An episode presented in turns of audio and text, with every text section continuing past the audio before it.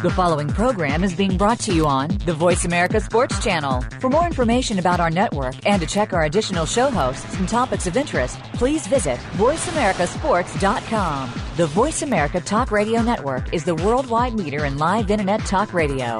Visit VoiceAmerica.com. The views and ideas expressed on the following program are strictly those of the host or guests and do not necessarily reflect the views and ideas held by the Voice America Talk Radio Network, its staff, and management.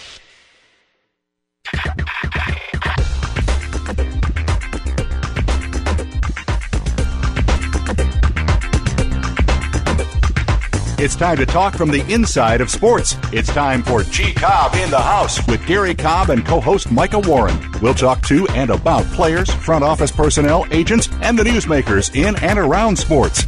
Now, here are your hosts, G Cobb and Micah Warren. Hey everyone, uh, this is Bob Cunningham uh, filling in for G Cobb and Michael Warren. Uh, neither of them will be joining us tonight, but uh, with me I have Derek Pfeiffer, and he writes for me at my website at uh, Two Minutes to Midnight Green. Derek, how are you? Hey, I'm good. How are you, Bob? Good, good. All right, so uh, let's dive right into this. Uh, the biggest story yesterday, and probably of the whole week, Michael Vick makes his return to football for the first time since December of 2006, oddly enough, against the Eagles. They wasted no time getting him in there. Second play of the game, he comes in, runs a little wildcat.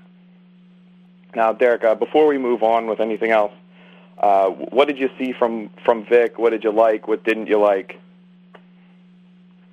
Well, I, I saw some good things and some bad things from uh, Michael Vick, which which you would expect after you know two years being out of football together. Um, I, I, I really, really, really liked what I saw when he uh, actually did drop back and actually threw the ball down the field rather than two feet ahead of him um, on the shovel passes. Um, he looked really good standing there in the pocket, looked really calm, and you know he made a good pass to Baskett. Uh, the only thing I didn't like about that was kind of how um, immediately from his first step on the drop back, he had his eyes directly on Baskett. Um, you can't you can't do that too much in the NFL, or you know you're not going to go too far. Yeah, yeah, absolutely. I mean, that's that's uh, that was the first thing I noticed too. Uh, like you said, as soon as he took it, he's staring at Baskett and waiting and waiting and waiting. Now the waiting was actually uh, a, a plus of that play because with Vick uh, during his days in Atlanta, he would spend maybe two seconds in the pocket, and if something wasn't there, he was rolling out. He was running around, moving around, trying to make something happen with his feet rather than trusting his receivers uh, to get open, letting their routes develop. You know, like a Baskett uh, just ran a comeback. Uh, you, you got to let a play like that develop. You got to let him run off the corner and come back, make his move, and sit down. Vick, before you know, the guys haven't even made their cut, and Vick has given up on the route entirely. There, uh, he showed some patience and uh, and was able to make a good throw. Now, what do you think of uh, you know the shovel passes and and having him at wide receiver. You think that's something we're going to see a whole lot of, or is that maybe just something the Eagles threw in, uh, you know, at a moment's notice, just just to make uh, coordinators think a little? You know, whether or not we do actually see it in, in during the regular season, um, like you said, it's something that's going to make defensive coordinators think like, okay, this is in their playbook. It's something can run. It's something we got a game plan for. Something that might make them lo- lose a little bit of sleep at night. And with an athlete like Vick, you always got to respect that, uh, whether you no matter where he lines up at. Um, uh, from the shovel passes, I liked, I liked what I saw there. I saw um, it was what a four or five yard game by McCoy on the first one. Um, second one did come back on a holding call. Um, I didn't really see the hold, but then again, I didn't see Selleck the whole play. Um, now on the um, on the play where he lined up out at wide receiver, I really like something. I really like to see something there. You know, maybe one or two plays in in the entire season. Um, you know, where they do actually give it to Mc or give it to McNabb, throws it out to Vick, and he he takes a shot deep. You know, um, something that it's a wrinkle in the offense, something that you got a game plan for, and and, and that's always a plus in in the NFL. Yeah, like you said, I think I think last night was really it was to show defensive coordinators uh, a little bit of their hand, show them, hey, this is what we can do. Maybe we will, maybe we won't. We'll let you think about that at two, three in the morning, Sunday morning when you're still up trying to to game plan for Vick. You know, and I mean, I wouldn't be surprised if the Eagles went entire games and Vick never saw the field, but he's always on the sideline, has his helmet on, and he looks like he's ready to go. So that defensive coordinator is always keeping an eye. Are they sending Vick in on this play? What do we need to do? It's always going to be something in the back of their minds uh, that's going to have them working a little harder. And I mean, you only have so many hours through the course of a week. Now you've got your normal game planning. I mean, they've already got a game plan for DeSean Jackson, for Donovan McNabb, for Brian Westbrook. And uh, game planning for Vick is taking time away from game planning for Westbrook, game planning from Jackson, which is going to allow them to make uh, to make some big plays. And also something I noticed they were doing with Vick is every one of those shovel passes was not just a straight shovel shovel pass. He always uh, he had an option. Um, now, like the one time you saw DeSean Jackson on the outside, uh, I think it was the very last play that Vick was actually in. Um, Vick has the option of pitching it out uh, to DeSean Jackson, running himself, or throwing the shovel. And you saw with Vick, I mean, he hasn't played in in almost two years. His legs weren't uh, weren't quite ready. He's probably incredibly sore, you know, doing his first uh, football running and and all that in in almost two years. Um, so that was okay. I mean, like he he probably made the wrong read on that one play. He didn't give it to McCoy and tried to run. Probably made the wrong read, but you know, it, it was a it was a positive play. It was only for a yard, and he didn't lose anything. But uh, he probably did make make the wrong read with that. But uh, you know, it, it's a process. Um, because he wants to play quarterback. The Eagles want him to be a quarterback, but they have McNabb, so he's not going to be a quarterback this year. I mean, like the play to Baskett, he was the only quarterback on the field. McNabb was completely off the field. I'd be shocked if at any point in the year that happens at all. I mean, they're not going to take McNabb off the field.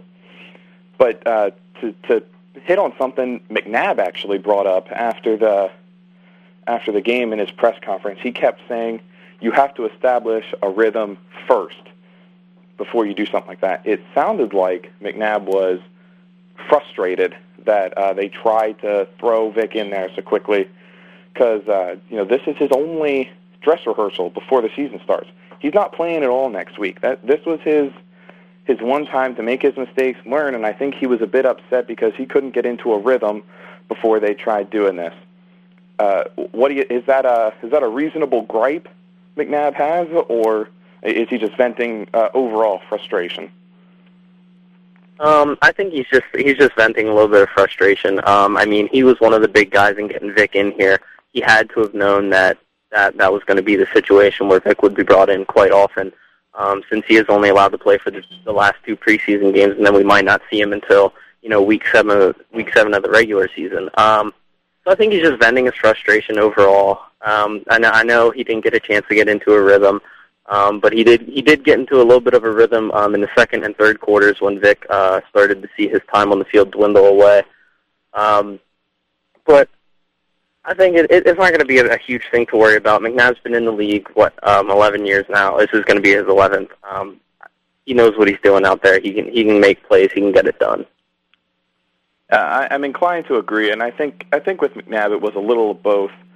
Uh, I'm sure he didn't like being uh, being brought off the field.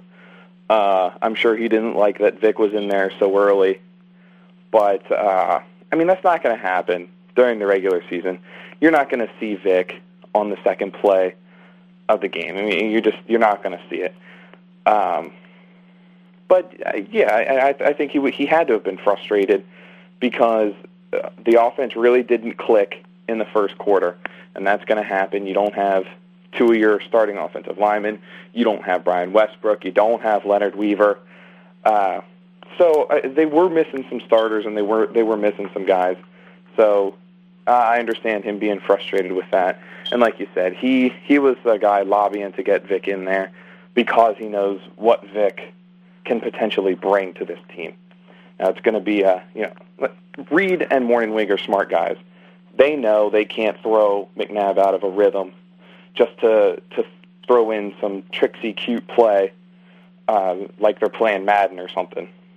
So I, I think they understand that. But uh, let, let's move away towards Mike Vick for now. I think everyone's a bit tired of hearing about Michael Vick. Uh, the Eagles last night against the Jaguars, they appeared to have a lot of the same problems uh, that they had last season. Third down, uh, they weren't very good. I think they were three for nine uh, with the starters in there. Uh, third down, they weren't very good. They stalled out in the red zone again. What what do you think is the is the problem on on third down and in the red zone? What can they do to fix that? What are they doing wrong? Um, I, I think the big thing, and, and I know you hate to say this, um, that they're professional athletes are getting paid millions, but I, I honestly believe that it's a confidence issue. Um, it's been, it, I mean, the, the, the goal line and third down has been an issue for two, three years now, and and it's kind of it's kind of a confidence issue. Um, our offense is going in there thinking we're not very good in these situations. It's always in the back of their mind, and the defense is coming in like they're not good in these situations. We're going to stop them. Um, it, it all got to start in your mind and, and in practice, and, and you got to get it in your head. You're not going to be stopped on third down. You're not going to be stopped in the goal line. You're getting the touchdown. You're getting the first down. You, we can't be settling for field goals. Um, it's going to lose us quite a bit of games. Uh, yeah, I agree 100%. And I think it starts, that confidence thing, it starts with Reid and it starts with the play calling because on third and two, on third and one, um, the offensive line doesn't have that mentality of we will not be stopped. We're going to push you three yards ahead, and our running back's going to be able to just jog for these uh, for this one yard, these two yards, or whatever it may be. Instead, you're you're taking a little bit of that away when when the linemen are constantly uh, dr- their first step is backwards. A lineman never wants to step backwards; they want to go forward. Reid has to start running the ball. I thought in in the red zone last night, uh, you know, Avant makes a great catch, takes the ball down to the one, and the first thing they try to do is a swing pass. Not even a swing pass, a, an extended lateral, which was just it was an it was a ridiculous play call. Uh, McNabb messed it up. McCoy messed it up. It was just bad from start to finish. Why aren't you running the ball there? I understand uh, he's out and everything. But uh, we're going to commercial now. We'll be right back.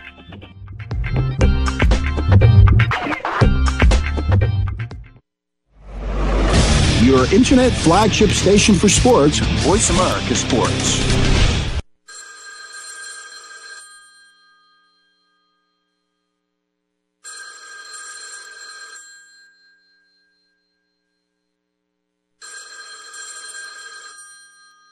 If you're not facing your mortgage issues, this can be the most terrifying sound in the world. It means you've fallen behind. It means hope is dwindling. It means you're another call closer to losing your home to foreclosure. Fortunately, there's hope. If you need real help and guidance, call 1-888-995-HOPE. That's 1-888-995-4673. Because nothing is worse than doing nothing. A public service announcement brought to you by NeighborWorks, the Ad Council, and this station. Owen Hodge Show. Are you ready for some football? Well, here it comes. The Owen Hodge Show is bringing you the funniest hour in sports talk radio. This action packed show is hosted by the outspoken fullback, Big Hodge, and the knowledgeable defensive back, Odie. This show will focus on the NFL, but touch on all things sports. Owen Hodge will provide you with a true player's perspective that'll give you insight, make you think, and definitely make you laugh. Owen Hodge have accumulated six championship rings, so obviously they know things. Check out the Owen Hodge Show at noon Pacific, 3 p.m. Eastern on the Voice America Sports Network. The Owen Hodge Show. Owen Hodge Show. The following commercial is sponsored by FeedThePig.org, an organization devoted to helping you save money. We will not entice you with messages like lowest prices in town. Dealer approved, certified pre-owned. No obligation consultation. Nor will we brag about our huge selection. Enormous variety. One-stop shopping. Everything under one roof. Or promise. Prices reduced up to 75%. A sale like this can't go on forever. Factory liquidation. Financing options available. We will offer no contingencies like See store for details. Prices and participation may vary. Legal exclusions apply. No purchase necessary. or try to convince you that our product will give you Leaner, tighter abs in minutes. Perfect smile. Porcelain veneers. Freedom from those painful, embarrassing bunions. because we simply want to help you spend smarter and save better. Log on to feedthepig.org. Find the benefits of saving for every stage of life. Brought to you by the American Institute of Certified Public Accountants and the Ad Council. Your internet flagship station for sports. Voice America Sports.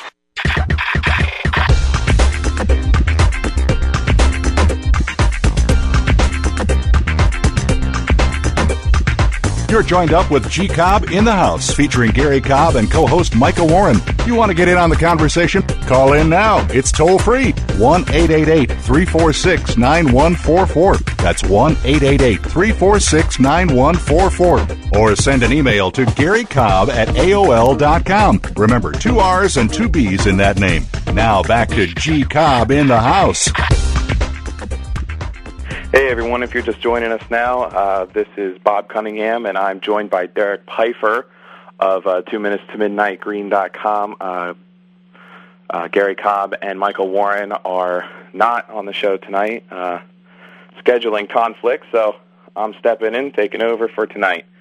We were talking about uh, talking about the Eagles' problems on on third down and in the in the red zone. I had been talking specifically about uh, that god awful uh, swing pass thing they tried to do, uh, and just it, it, it's like I had been saying, it boggles my mind that on first and goal from the one yard line, you're trying to throw a swing pass. It just shows a complete uh, lack of confidence. You know, like like Derek had been saying, it shows a complete lack of confidence in your line to get a push in your running back to get those difficult yardage, and, and it's it's just it's overall not. It's a not it's not a good uh, mental state to have your team in in the goal line when you're going to try to pass it around. So, um, yeah, but and uh, a, a key uh, guy who was missing from this, Leonard Weaver. Now, maybe with Weaver in there, Reid feels more confident running the ball. And uh, you notice the past two games, Weaver hasn't hasn't played, hasn't really played. Uh, so that that could be uh, that could be a part of it. I mean, and everyone's excited about McCoy. I'm expe- I'm especially excited about McCoy. I think he can be uh, even better than what Westbrook has been. To be quite honest with you, I think he can be that kind of difference maker. But he is a rookie, so uh, and he is playing behind a patchwork offensive line at the moment. So, I mean, you, you don't really know uh, what you have in the running game until you can get Weaver and Westbrook back on the field at the same time. Which, come week one, they should be back on the field at the same time. So, maybe it's not as big of a problem as as everyone's uh, making it out to be. Uh, speaking of the offensive line and playing with a patchwork line, the Eagles got uh, some uh, some very bad news last night from uh, from Andy Reid after the game. Said uh, Todd Herremans is going to have to have surgery. Now, originally they thought that it was just a stress reaction. If he stayed off of it, it'd heal up, wouldn't turn into a stress fracture. He had an MRI. They were wrong. Stress fracture. He's got to have a, a pin put into his foot, and uh, Reid wouldn't say anything other than you know he'll miss a few games. Was all he kept saying. So um, what what do the Eagles do with this offensive line? I mean, that they're you know Andrews Andrews should be practicing this week, which is good. He could start practicing as early as tomorrow, eh, which is good. But only with only two weeks until the start until the start of the season, is this too little, too late for Shawn Andrews? are the Eagles going to be able to replace Todd Herremans for these few games he's going to miss? Uh, what do you think, Derek? How worried are you, or aren't you, with the uh, with the offensive line? Uh, you got you got to be a little bit worried when you're not when you don't have your starters out there and, you, and you're, you're forced to put a backup in. Um, unfortunately, uh, Todd suffered an, an injury, um, and it was uh, a little bit more than what we thought it was um, with the stress fracture. Um, and those stress fractures aren't uh, aren't anything to play around with. Um, they could be they could uh, bother you for for your whole career there. Um, but I I don't think we're going to be too bad. Um, I know Shawn said he's coming back. Andrews is coming back. Um, so if we if we got Shawn in there, Stacy's in there, Peters in there, and um, and uh, Jackson, that's four out of five starters um, on the opening week. If we can get those guys in there, um, I'm pretty sure that we can have Cole or Nick Cole or Justice someone fill in at that at that guard spot for Herremans for for maybe two three weeks. Um, I'm confident they can get the job done there for the first few weeks, but it, it's not something that that we can go uh, through a whole season uh, missing Todd Herremans.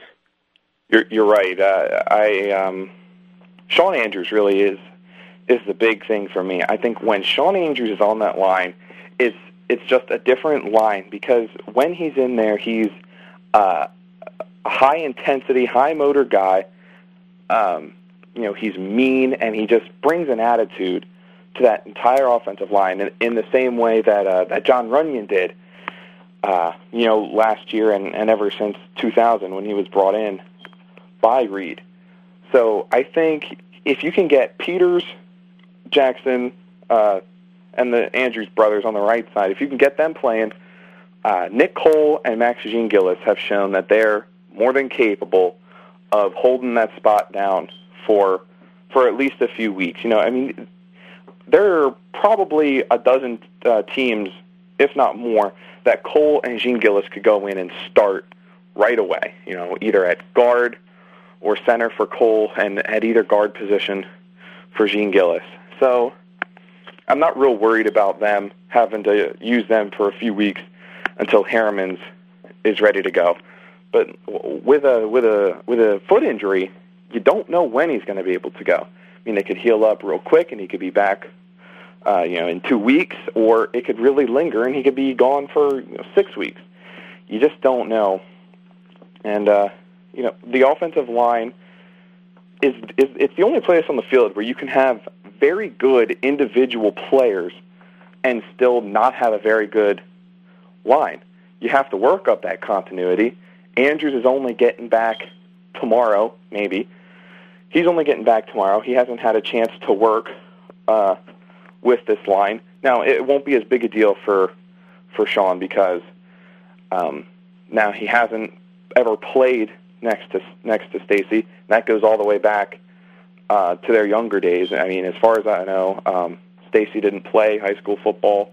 Uh, he only started in college. They went to different colleges, so they've never played uh, next to each other or even on the same team. But being brothers, continuity should should come fairly easy. Uh, but Stacy is only getting back now. He hasn't had much of an opportunity to work with Jackson.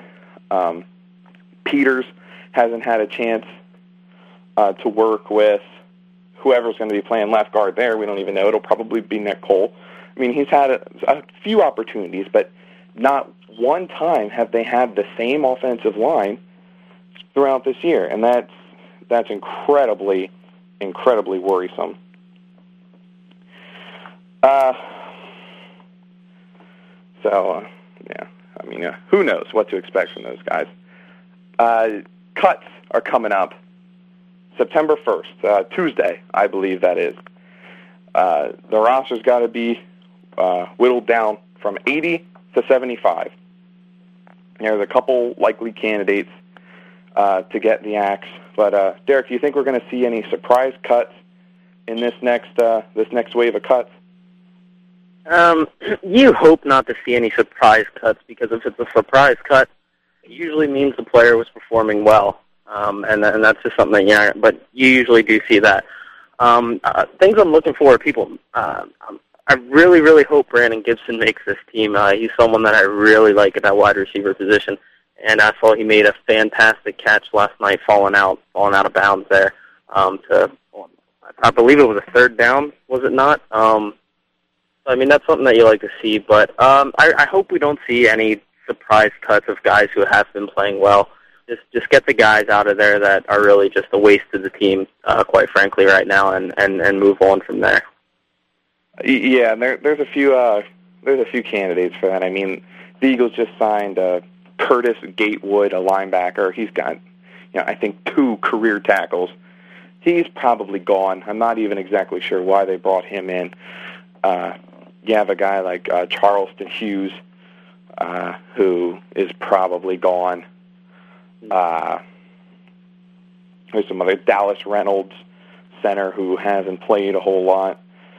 Uh, so there's there's a couple guys that usually the, this first round of cuts is uh, um, rookie free agents who you know, they showed enough to to get a second look during the preseason. You know, they were intriguing enough to the coaching staff. They said, you know, we would like to see this guy in game action.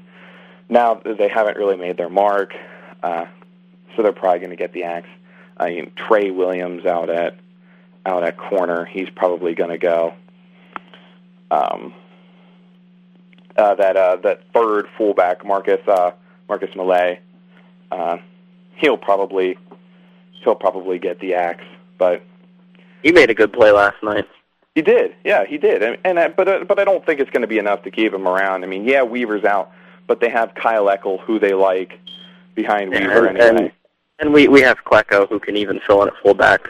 Yeah, so uh, I mean, this this kid's not going to be a real a real option for them at any point this season.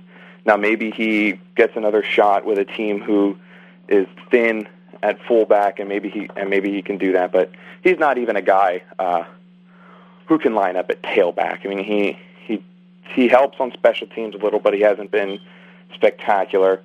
So he'll probably see his way out. Um, so you you brought up Dan Klecko, so uh, let's talk about Dan Klecko a little. Do you think he makes this team? Has he has he done enough to make the team, or do you think he loses a numbers game? Ah, that's he might just lose the numbers game. Um, but uh, watching him last night and throughout the preseason, I really liked what I saw from him last night. He he's a, a high motor guy, always moving, never stops moving, high intensity. He's he's all over the field at that defensive tackle spot, and that that is something that you really like. Um, whether or not that he has enough talent, um, not not spectacular talent, but it, it's one of those things where he's going to get your intensity going for himself, and that's going to spread throughout the team, and, that, and that's something you always like. Yeah, I, I personally I like Klecko. Um, I'm a fan of Klecko. Mm-hmm. Um, and it, it would, uh, you know, I, I wouldn't, I wouldn't want to see him get cut, but uh, unfortunately, I'm not sure that the Eagles will keep four defensive tackles. I mean, they like moving Howard inside the tackle, so they may keep uh, an extra end, knowing that Howard can play tackle as well. But uh, and and it's not something that we're going to lose sleep over. I mean, Klecko's Yeah. all right, but I mean, if he's not spectacular. Yeah, I mean he's a, he's a good guy. You like he he's a fan favorite, a favorite in the locker room. But uh, you know when it comes down to it, he'll probably lose a numbers game. Uh, we're going to take a break, and uh, we will be back. G Cobb in the house.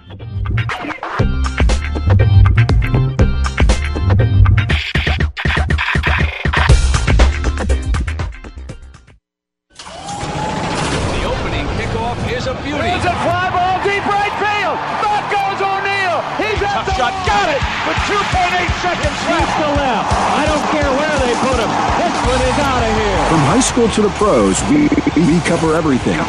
Let your voice be heard. Voice America Sports.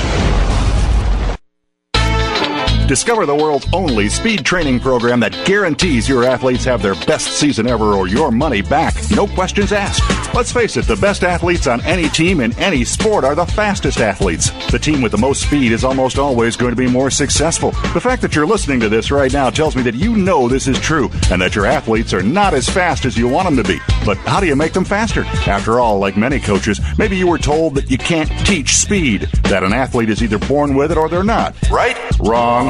Arguably the biggest myth in all of sports is that you can't teach speed or coach athletes to new levels of athletic success and performance. The level of success your athletes experience has little to do with running plays or specific ball skills. Instead, it depends entirely on your ability to teach them the one skill required to dominate every sport speed. Put Latif Thomas and his team to work for you. Visit CompleteSpeedTraining.com or call toll free 877 510 3278. That's 877 510 FAST. There has never been a better time to become a videographer in the sport of hunting. And right now, you can combine everything you love about hunting with a career in television. And you can learn it at home with Brock Ray's Outdoor Videography School. Hunter and TV personality Brock Ray has put together a course taught by TV professionals, and it all comes to you in a six DVD home set that lets you learn about this lucrative occupation on your own time. Now, get paid for the hunts you shoot. That's right, when you purchase the home study course and learn our techniques, you can submit your video to us. And if it gets chosen, your segment might appear on our nationally televised Better Built's World of Outdoors. We will pay you for using your video. Call now at 205 625 5480. We invite you to visit our website at outdoorvideoschool.com. Start your career in television now. Your internet flagship station for sports, Voice America Sports.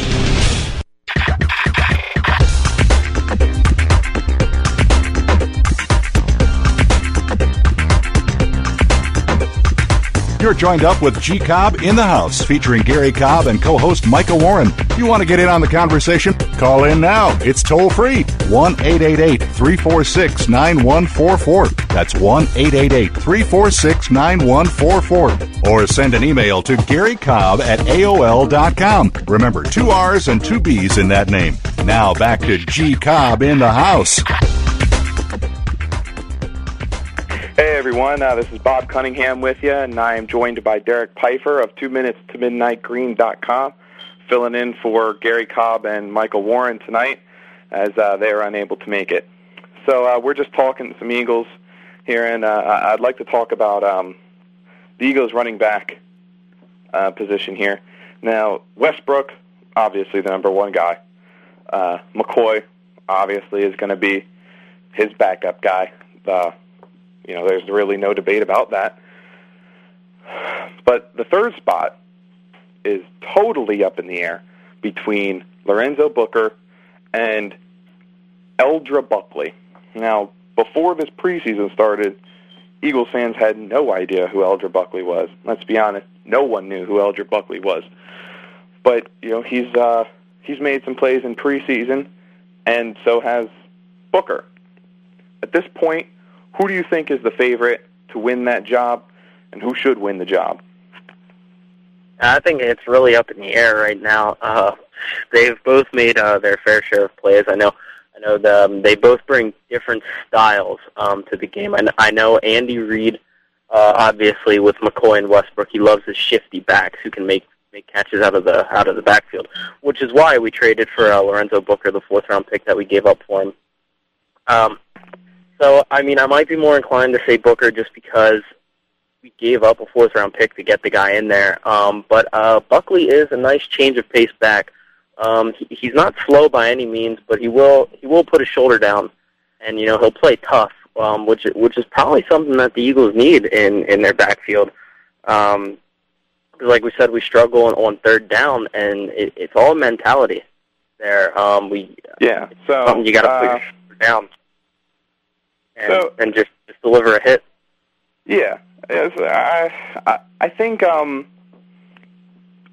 if the Eagles hadn't given up that pick uh, for Booker, I think I would find myself leaning towards Eldra Buckley a whole lot more than what I am right now. You know, I'd say maybe 60-40 in favor of of Buckley because Buckley he's shown a little bit more on offense and he's um he's shown he's shown more on special teams. So uh, you know he's made some good special teams tackles. Uh, man, it's it's really tough to say. I mean, you just have no idea what Reid is going to do. He can come out of left field on you, and uh, you know, would anyone be surprised if he kept both or didn't keep either of them? I just, I have no idea. I would lean towards towards Buckley at this point, uh, just because he's made more plays. Yeah, I'm I'm inclined to lead towards Buckley. It's just it's just like you said that that fourth round pick and a fourth round pick's just not something you throw around mm-hmm. in NFL. You you can get some good guys at that in that round. So, but the thing that has me, you know, as soon as I think Booker safe, he was a fourth round pick was given up for him. He's more Reid's back. I think you know Tony Hunt was drafted in the third round. Reid made no qualms about getting rid of him. Uh, Ryan Moats drafted in the third round. Reid decided Moats couldn't play. Moats was gone. So, as much as Reid, uh, I mean, obviously, no one likes to to cut your own draft picks, but if he feels like he must because there's a guy who's on that roster who's better than him, he'll do it. Um, so Booker, he may have played his his last game, and actually, I think uh, I think the fourth preseason game um, is going to be big because uh, I don't see either one of them going in the first round of cuts here, uh, and I don't I don't think McCoy's going to play a whole lot. Um, so so I think that'll be a, a, a giveaway there. Whoever plays better in that fourth preseason game probably gets the roster spot. Uh, uh, going to the to the wide receivers for a little bit again. Uh, there was a report out earlier this week on Philly.com that uh, two teams confirmed, the Jets and Ravens, and maybe even a few other teams, are watching the Eagles' receivers position. Now, how often do you hear that? Teams are actually looking at maybe trading for or picking up uh, a, a castaway from this Eagles receiver squad. More than likely, one of these guys is going to get traded. I think the prime candidates, Hank Baskett, Reggie Brown. Hank Baskett because he's had some experience. He's done fairly well uh, during his time with the Eagles, but he didn't have a great game last night. So uh, that he he might be finding his way out uh, as a cut anyway. Um, Reggie Brown obviously has had success in the league uh, more success than what people give him credit for. Um, I think it was 2006. He had what, nine total touchdowns. So I mean, he was injured last year, and yeah, he didn't dress for the NFC Championship game and all that. But he's a good he's a good talent, I think, still. So who who do you think is more likely uh, to get traded, or do they even pull off a trade? And does does does someone just get cut? Um, I mean, judging off of, I mean, not even judge it, not even bringing into account um, Reggie's nine touchdown year, that fantastic uh, year he had. I, I mean, just going off of this year alone, Reggie Brown has has outperformed Hank Baskett, um, and, and that showed a lot in last night's game. Uh, Baskett dropped two two passes uh, that he should have caught. One was that fade uh, for the touchdown. I mean, that, that, that was, was bad, wasn't it? I mean, that that's why Baskett has stuck around so long because and that's why size. he was on the team and and yeah. drop that ball. That that was uh, I mean that's huge because he's the he's the only guy that ball is intended for. No one's no one's looking at any other receivers. All coaches' eyes are on him. They all knew it was going to him, and and he failed to show up on that play. Um, Reggie made made some some great plays down the field last night. Um, so I mean, if it does happen, I think it's going to be like like you said, Baskett Baskett is the one that's gone, and I mean we're not going to get much more than I mean, we're going to get a fifth rounder or later. Uh, nothing more than that. Um, I don't see him going for that. Um, or he just gets outright cut team. I, I really don't see him making the team. And then, I mean, with with the other receivers we got, I don't. I don't think I want to keep him on the team. Um, I'd rather keep a guy like Gibson on the team, um, and and that leaves us with, with Reggie. Um, I think he got he got a good shot at making the team, but mm, it's just I, I don't see us keeping six receivers. I mean, I mean, who who are the odd guys out right now? What you you don't think they're going to keep six guys? You don't think they'll keep uh, six no. receivers? Uh, I think they'll they'll do five and and get rid of the other one. Really? You think? Uh, see, I I've thought this whole this whole time that they were going to keep six. you may very well be right. I mean, like I said, Reid will come out of left field on you. Who would be mm-hmm. surprised if he tried to trade both or trade one and cut the other? Um, yeah, I think I think we're going with five, which is why I'm really really worried about uh, Gibson not making this team. I mean, I, I, he's a guy I want to see make the team. You know, he, he's a rookie, um, so I mean, I, I want to see him see what he can do as as he progresses. I don't. I mean, he's shown flashes. So I mean, that's not not not the kind of guy that has shown flashes as a rookie that you kind of just want to you know, cut and get rid of. Um, because he will for sure get picked up by somebody. He he'll be a need for somebody out there. Oh yeah, absolutely. Like eh, you know, uh, Gibson putting him on the practice squad's really not even an option because he'll get picked up immediately. Oh yeah. Um, but and see that that's interesting. I I hadn't even thought of them only keeping five. I've I, I've really thought they're they're going to keep six. Um, but you know, we'll see. We you have we have no idea what Reid's thinking. I think because the receivers have been so good that uh, he's going to have no choice but to keep six, especially with the way the tight end position has really uh, just gone into a downward spiral. He's going to want to keep as many weapons as he can. Uh, that's just that's what I think he's going to do. But who knows? Personally, uh, my ideal situation, I'd like to see Baskett get traded, maybe you know a conditional uh, seventh, you know that can turn into a fifth round pick or something, depending on the amount of snaps he gets uh, and his production because it, I, I, like I said, I, uh, Gibson, you can't get away with putting him on the practice squad because someone will snatch him up. He's played way too well.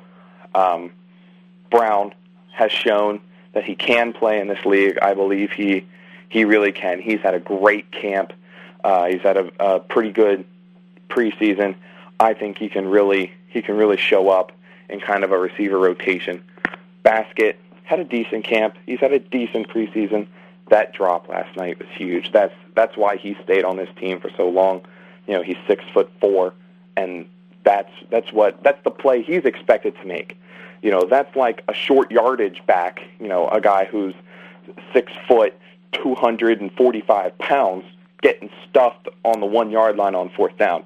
You don't do it. That's the only reason you're on this team is to push ahead for that one yard and get that touchdown the only reason, not, not the only reason, I don't want to cut him short, but that's a huge reason that Baskett is on this team to make that that fade uh, that make that fade pattern work.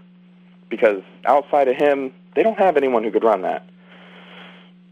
DeSean Jackson might be able to outleap a corner if he gets a shorter one on him, which you know corners are getting shorter and shorter. Uh, Jeremy Maclin's about six foot. So I mean, you got guys who could pull it off because of their jumping ability and their strong hands. But Baskett was there because he's going to uh, tower over any cornerback and make that easy for him. Uh, so I mean, you, you just don't know. But uh, no, talk about the tight ends for a second. Uh, actually, we will talk about the tight ends after the break on the other side. Uh, this is G Cobb in the house.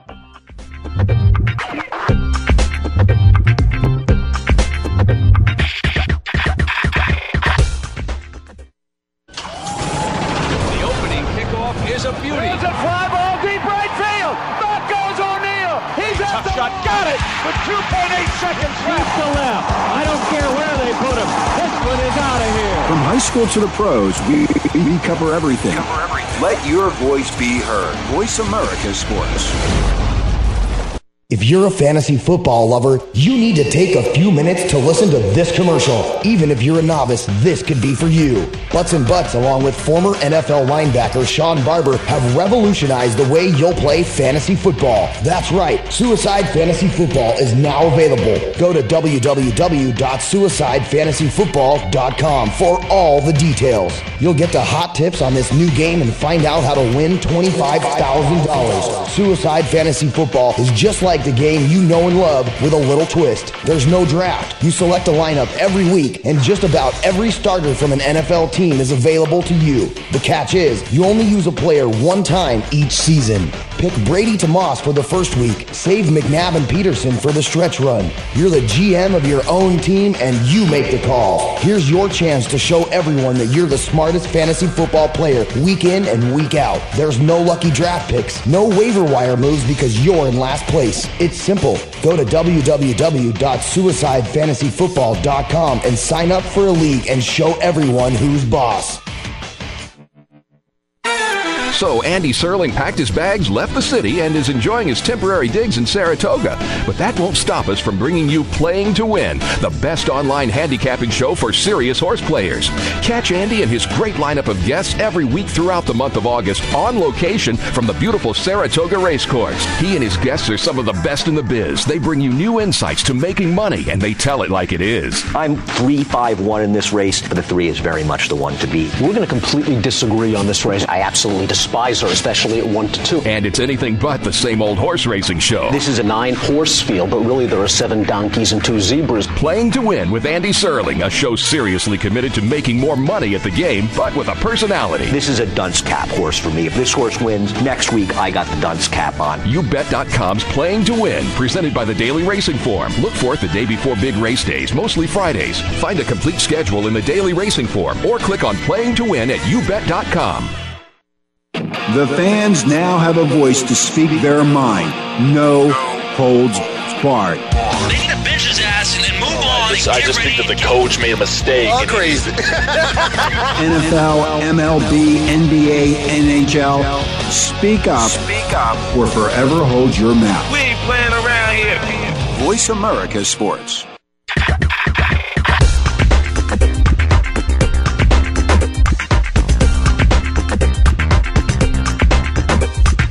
You're joined up with G Cobb in the house, featuring Gary Cobb and co-host Micah Warren. You want to get in on the conversation? Call in now. It's toll free. 1-888-346-9144. That's 1-888-346-9144. Or send an email to Gary Cobb at AOL.com. Remember, two R's and two B's in that name. Now back to G Cobb in the house. Hey everyone, G Cobb in the house. Uh, Bob Cunningham with you, uh, and I'm with my uh, co-host for the evening, Derek Pfeiffer from Two Minutes to Midnight Green.com. That's the numeral two minutes to midnight Green.com, filling in for for Gary Cobb and Michael Warren, and I'm also a, a contributor on on GCobb.com. So uh, we're in the we're in the home stretch of the show here, and uh, we had started talking about the tight ends and how the tight end situation is going to play out. I think it's fairly obvious. Um, Brent Celek is going to be the number one guy. Uh, Rob Myers will probably wind up as the second guy, and Tony Curtis as the three, or Curtis as the two, Myers as the three. But I think those are going to be the three guys who make it. Uh, Eugene Bright made some nice catches, but I don't think he, I don't think he sticks. Um, I don't think he sticks on the roster. So, uh, and then obviously Cornelius Ingram is is down for the year with that torn ACL, which was a big blow to the Eagles. Uh, uh, Derek, what do you, what do you think the the tight end situation looks like? Mm, and uh, it doesn't look uh, too good outside of Brent Celek. I know he he came on last year and and showed some some great signs of being a good tight end in this league. Um, so I, I like what I saw out of him uh, this preseason and then through training camp. Um, and the guy um, Rob Myers, um, as you said, I, I really think he's going to be the second tight end just because of what he brings to the table. I mean, he brought similar to what Cornelius Ingram um, would bring.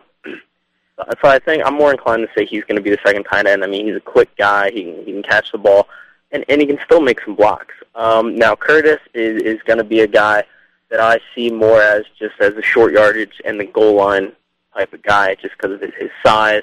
And you know, he's not really much of a pass catcher. What was he have like 11 catches in his, his entire career? Yeah, for about Um, 50 yards. Yeah. Um, and and you know he's just that guy that's going to get it done down the goal line. I mean, no, I know in 2007 he had three catches the entire season. Three of them were touchdowns. I mean that that's the kind of stats that you see out of that strictly goal line type of tight end, and I, I think that's what he's going to do for us. Yeah, yeah, I, I'm in line to agree. So, or inclined to agree rather. Uh, All right, so we can move away from the tight ends. We can talk about first round pick Jeremy Maclin. Uh, he's looked fairly decent catching the ball. His route running has been okay. He's obviously got some some natural ability there. The thing I'm worried about, uh, special teams. He shies away from contact. He obviously doesn't like to get hit. Uh, he looks very timid returning kicks and punts. W- what do you think about Jeremy Maclin? Does he actually contribute on special teams this year? Uh, by what he showed in the preseason, he he takes us down a notch on special teams, if anything. I mean, if, if he's going to go out there and return um, kicks like he has been, and once he gets to the pile, turn his back, that that's not something you want out there, not for the team or for himself. Uh, he's getting himself hurt uh, doing that. These guys are, are these guys are are on special teams because they're they're not starters, and and they're out there looking make plays so they can eventually become starters and show the coaches something. They're they're flying around there with reckless abandon, looking to hit somebody, coming down the field full speed, and if he's going to turn his back like that, he's going to get clocked. And you know that's just not something that you're going to look for, out, especially out of a first round pick like that. Uh, he's going to get himself hurt. You're right. Yeah, he. I mean, he. I don't. I don't see him as a special teams contributor because of that. And I mean, like you said, these special teams guys are, for the most part, they're guys who aren't starting, and they're flying down the field with no other intention but taking off that guy's head. And you've got some good special teams guys around the league. You know, like a, a Larry Izzo, who he'll see next week playing for the Jets. Uh, and Larry Izzo will come down. He will fly at top speed, and he will crack you. I mean, some of the hardest hits are on special teams, and some of the worst uh, moments in football happen on special teams, a la uh, Kevin Everett. You know, that's on a special teams play. So, I mean, you, you really you got to be fearless to play special teams, and he looks like he's uh he looks like he's afraid of contact unfortunately, it, it doesn't look like he's going to be a special teams contributor until he can get over that. Uh, probably just have uh, Ellis Hobbs as the key kick returner, and uh, DeSean Jackson returning punts again, which you don't. What, want what do you think about Quentin Demps returning some kicks like he did last year? I would like to see Quentin Demps return kicks because he looked fairly decent doing it, but uh, and really, I'd like to see him become more of a special teams guy because I don't want to see him on the field uh, when it comes time to play defense.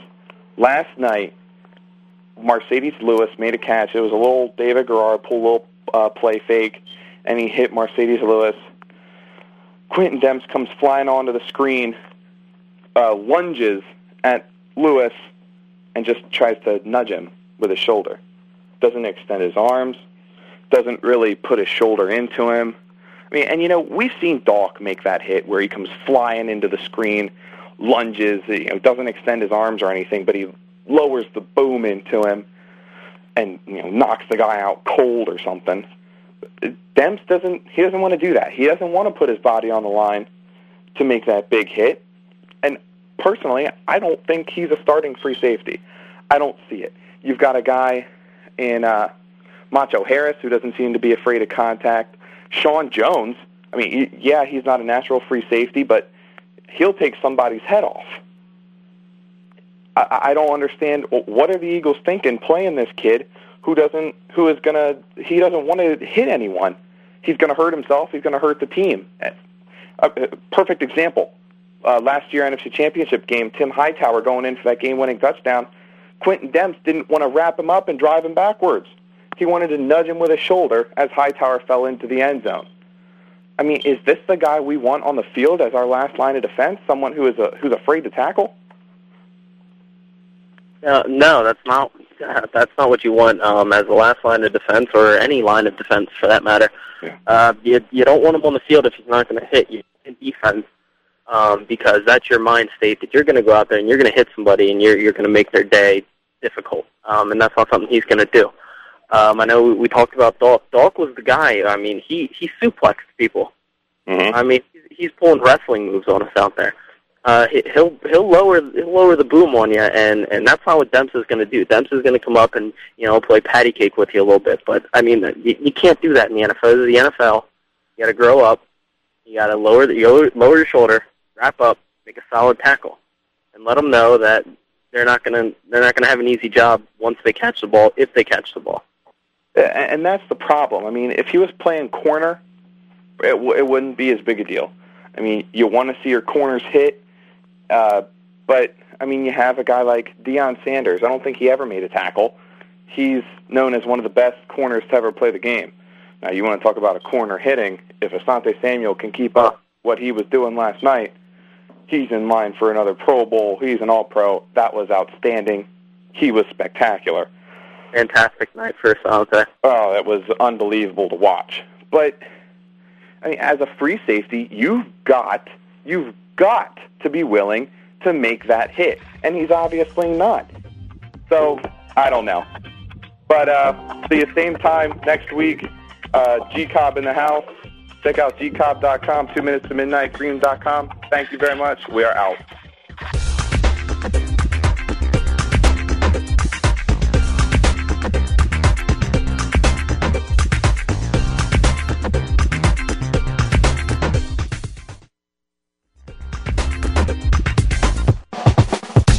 Time to break the huddle. We'll be back again next Friday at 4 p.m. Pacific, 7 p.m. Eastern for another edition of G Cobb in the House with Gary Cobb and Micah Warren. Have a great weekend, and we'll see you again soon.